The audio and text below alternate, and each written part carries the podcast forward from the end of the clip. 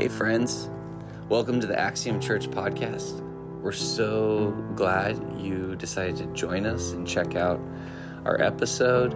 Um, this is a space where we post our, our Sunday sermons, and occasionally we have discussions and conversations regarding life in this community and following Jesus. So, thank you for listening, and please engage us on our website axiomchurchaz.com or on any of our social medias. We'd love to hear from you. Take care. Turn ourselves towards you. Might you help us to hear your voice, sense your presence. Um, help us to know intuitively, not just uh, through information. Thank you, Jesus, for the way that your Spirit illuminates and directs us. Amen. In the beginning was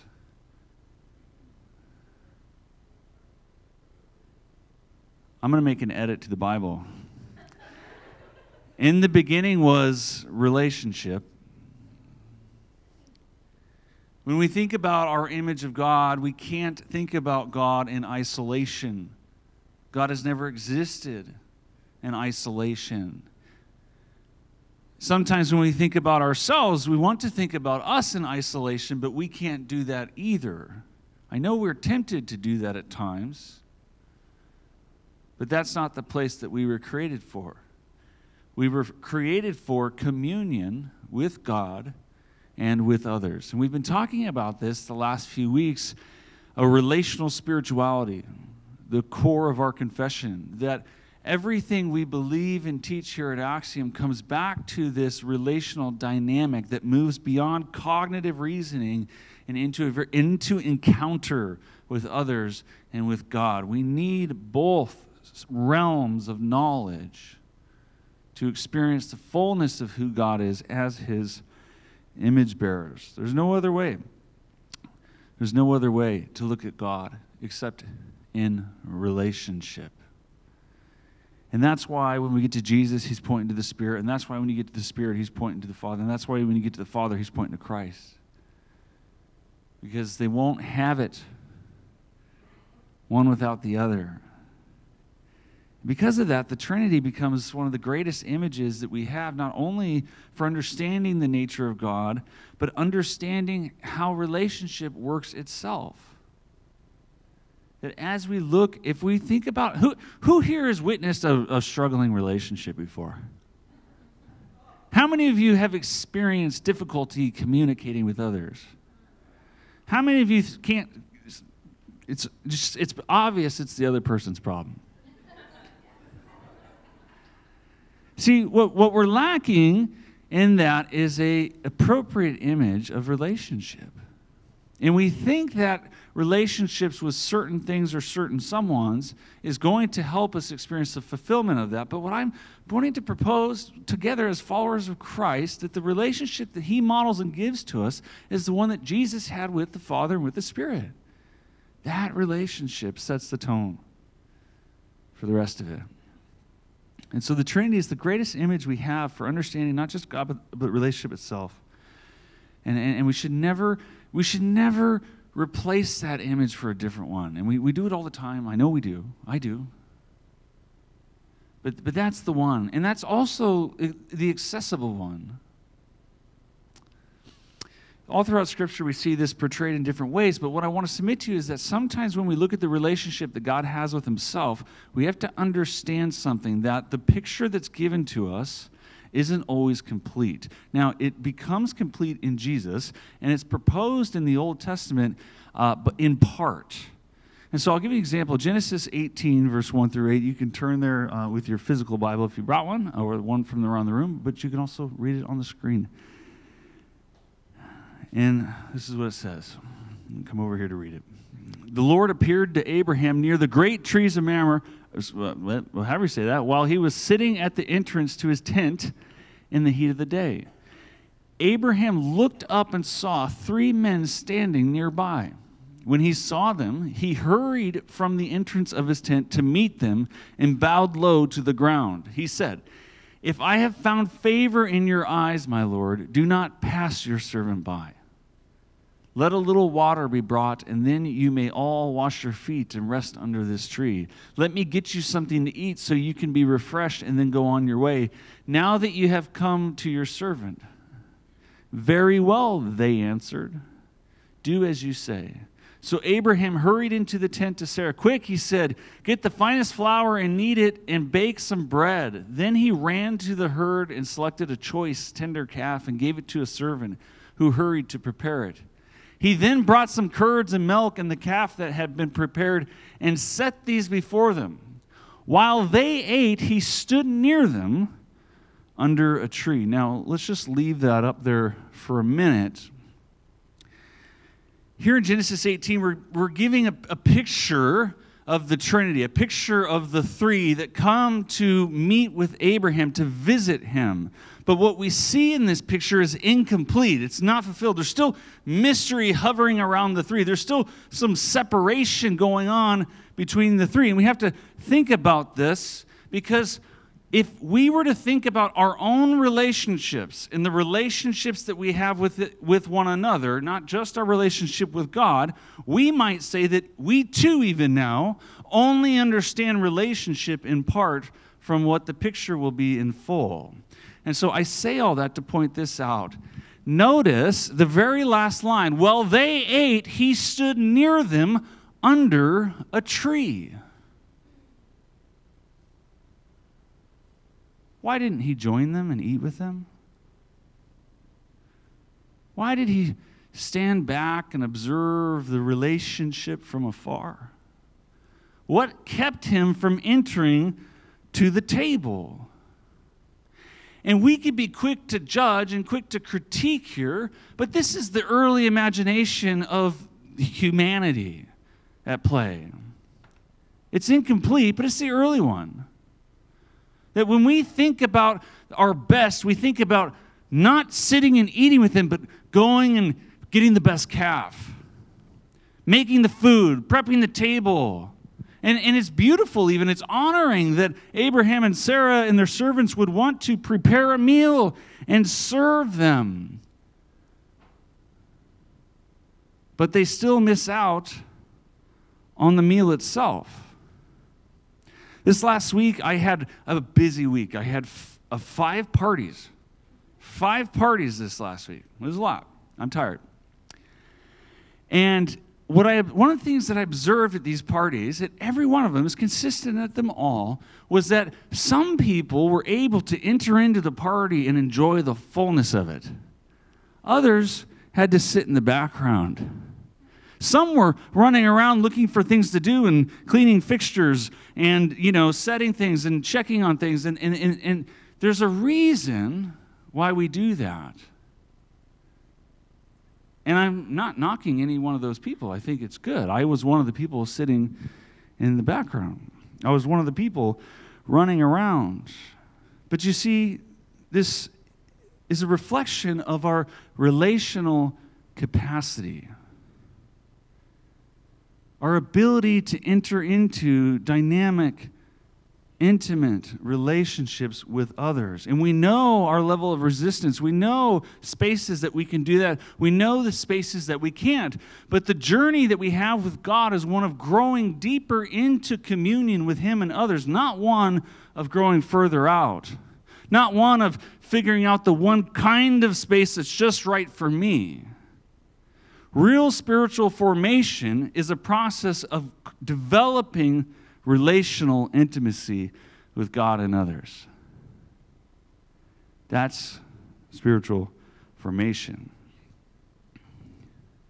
So last week we said we can only reflect the image of God, relationship, as far as we have a relationship with God. So what we were saying was you can't reflect the image of God just because you know about God or just because you're human. You can only actually reflect the image of God as far as you enter into relationship with Him because it's the place of relationship that you are transformed into His image. To the same degree. So, also, we can only have a relationship with God to the degree that we can have relationship with others. Our relational capacity, your ability to enter into deep union with others, is your relational capacity. And it's the same here as it is over here. Now, you might be saying, well, I, me and God hang out all the time, and I don't hang out with anybody else. And I would say, you can't know God outside of knowing others. You can't. There's no way for that. It's not a model given to us for that. To help us with this, Rublev, a 15th century uh, iconographer, uh, gave us this picture. I want, it's going to come up on the screen. It's a, a painting an image. There it is. How many of you have seen this image before? A handful of you around the room? Very good. So you'll know where I'm going. This is the icon that was given in reflection of Genesis 18, verses 1 through 8, which is what I just read to you. Okay? But it's also the icon that's become to be known as the Trinity. And you have Father, Son, and Holy Spirit there. Father's wearing gold, the Son's wearing blue, the Holy Spirit's wearing green. It looks a little yellow from here, but it's actually green in the painting. Now, I want to ask the room when you look at this image in understanding of the text we just read, and you think about this picture of relationship in God, what do you see? What are some things you see here that speak to you? And you could just shout it out or be silent, either one. Both looking at the Father. Thank you.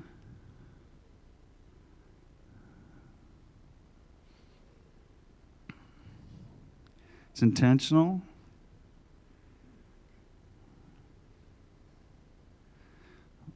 Okay.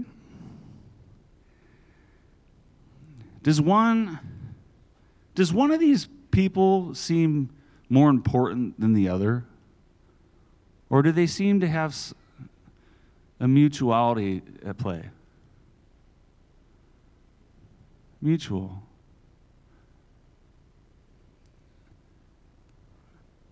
Are they sharing three separate plates or one plate? One. Together. There's this submission to one another that's at the table for them. There's a equality that's at play here for them. And yeah, there's also distinction, though, right? I mean, God the Father in gold, and that's representative of his perfection and power. The Son in blue, right? The, the, the oceans reflect the skies, it's dust and spirit.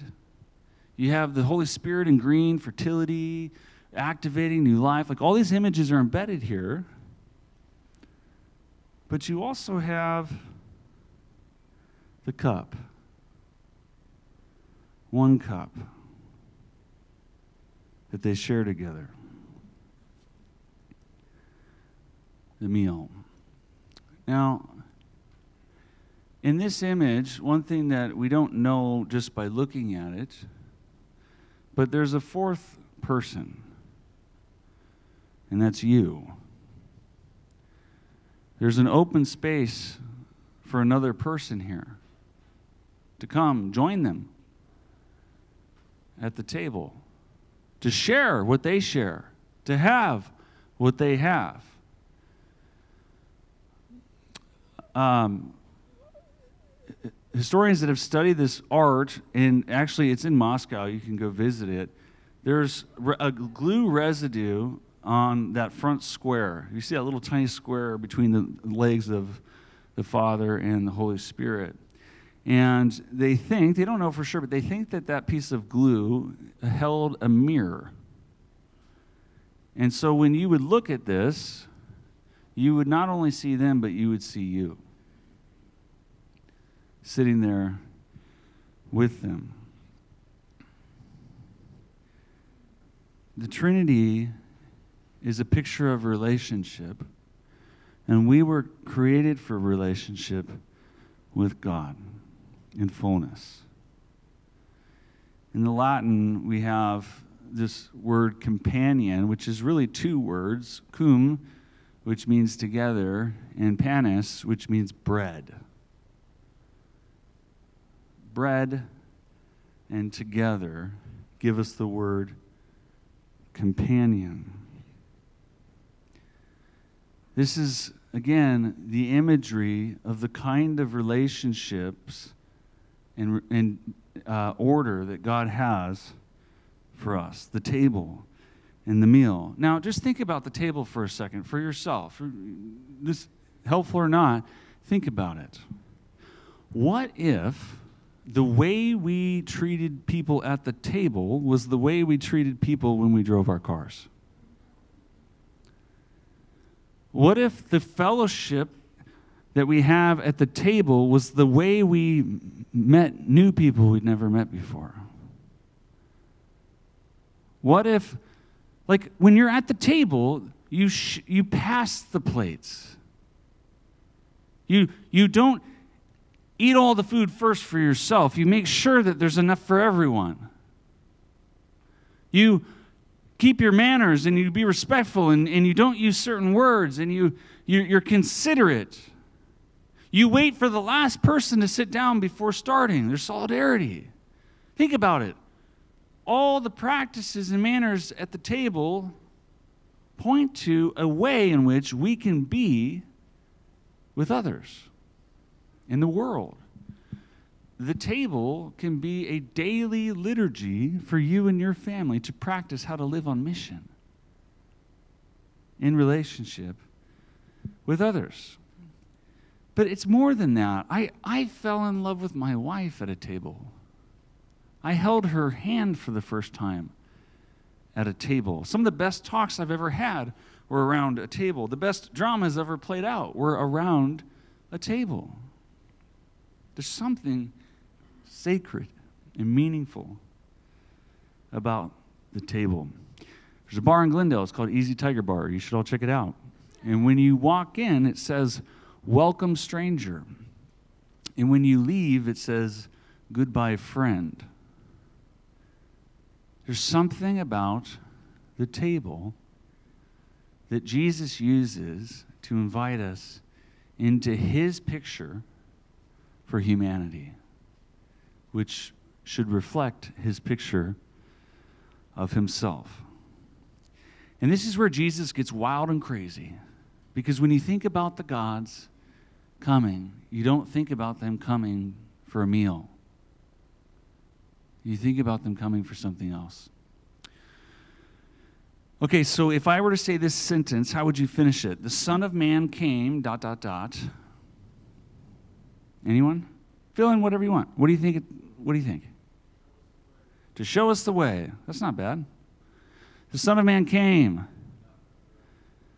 not for the righteous, but for the sinners. The Son of Man came. I don't know what you said, but that.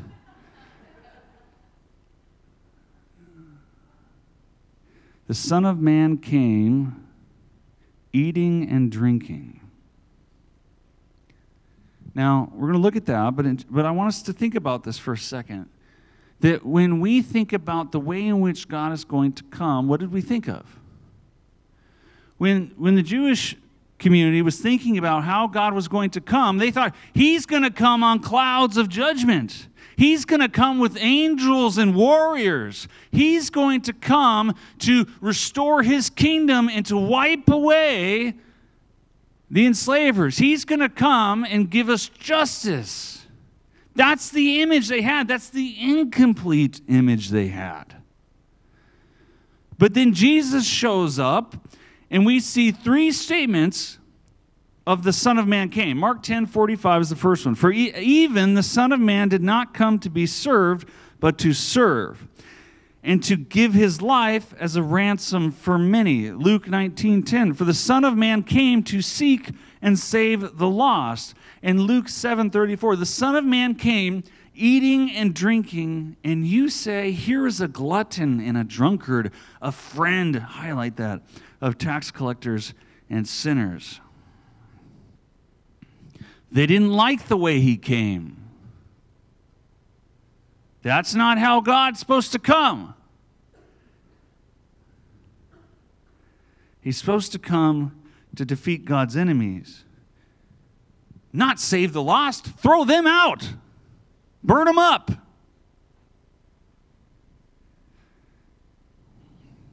Not, he's not coming to serve, he's going to come to be served. That's not what it says. He's not coming to give his life for us, we'll give our life for him. And certainly, he's not coming for eating and drinking with tax collectors and sinners. See, the image of God that we had was incomplete. And Jesus redefines it. And in these first two, we see the purpose, right? Serve and save. But in the last one, we see how he came. The way he came was the table and the meal.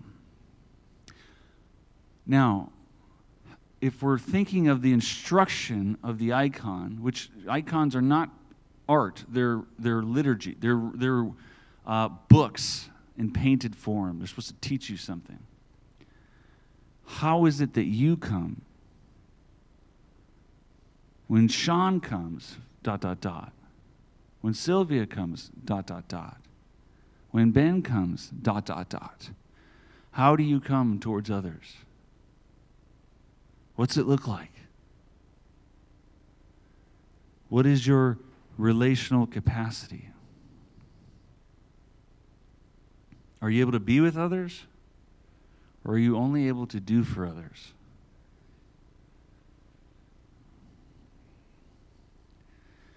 Do you look like a glutton and a drunk? No amens? All right.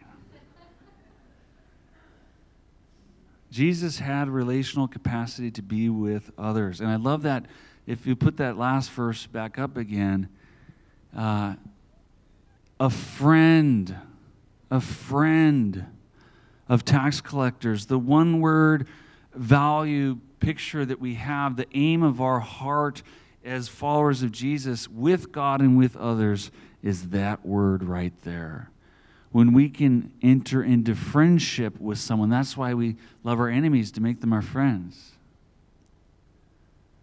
Our goal with God is not to remain as master and slave, but eventually friends. And He tells us that at one point. He says, Hey, like, I, want, I want to call you friend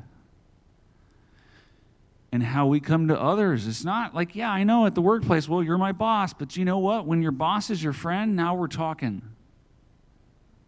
When your employees become your friends, now we're talking about kingdom relationships in the workplace. When your spouse becomes your friend again, now we're talking. Now they better be more than a friend. But friend is important. This is troubling for some of us. I know. Why can't I just love God? People suck. So do I. It's part of what we share. Companion, bread together is our suckiness. And if, as we engage imperfection in others, we begin to see it in ourselves. That's why God gives us relationships. We are mirrors to one another. As we share in the meal, we see that we share more than food. See, relational capacity includes not only the number of relationships we have but more importantly, the quality of those relationships. Relational capacity includes not only the number of relationships we have, but more importantly, the quality of those relationships. This matters for us as followers of Jesus. And you see, the objection is never with the meal, right? Nobody's mad about the meal. You're, we're mad about the guest list. We're mad about who's going to be there. Hey, I'd love to come, but can, who else did you invite? Well, I'm not telling you. People suck. And the Pharisees had a problem with this. That's why they called him out on him being friends. They weren't calling him out because he was eating food, they were calling him out because they were friends.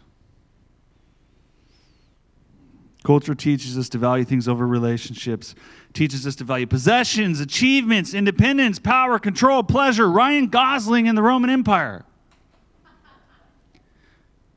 But it doesn't teach us to value relationships really well. And that's the thing. It's, and it's a muscle we need to learn to develop through intention, guidance, and practice, and mealtime.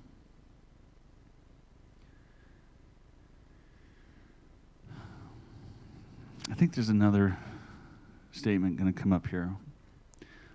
Ah, my community exists for me to develop my relational capacity, my ability to hold healthy relationship with God and others. This is why God gives us community to develop our relational capacity.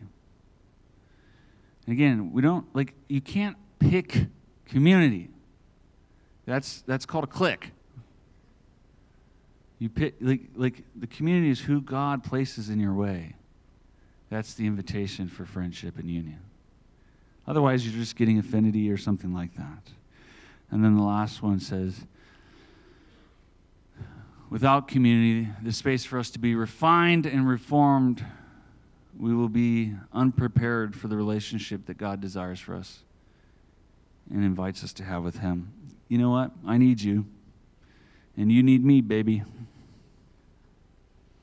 And Jesus wouldn't have it any other way. He wants us to love one another. But we need a lot of help with that, don't we? So let's pray. Jesus, help us as we think about what it looks like to fall in love with those that you've placed in our path. What it looks like to share meals together, not for food's sake, but for love's sake. Help us, God, as our desire is to be increasingly more like you. Help remove from us the hurdles, the judgment, the frustration, the fear of vulnerability, the whatever it is, God, that's keeping our relational capacity from being anything short of intimacy with you and others. Yeah, amen. We're going to take communion. Uh, as we do take communion, I invite you to come down the center aisle and then find two or three folks to share a meal with. And whoever you would find, that would be okay. But share the meal. Give thanks to God together.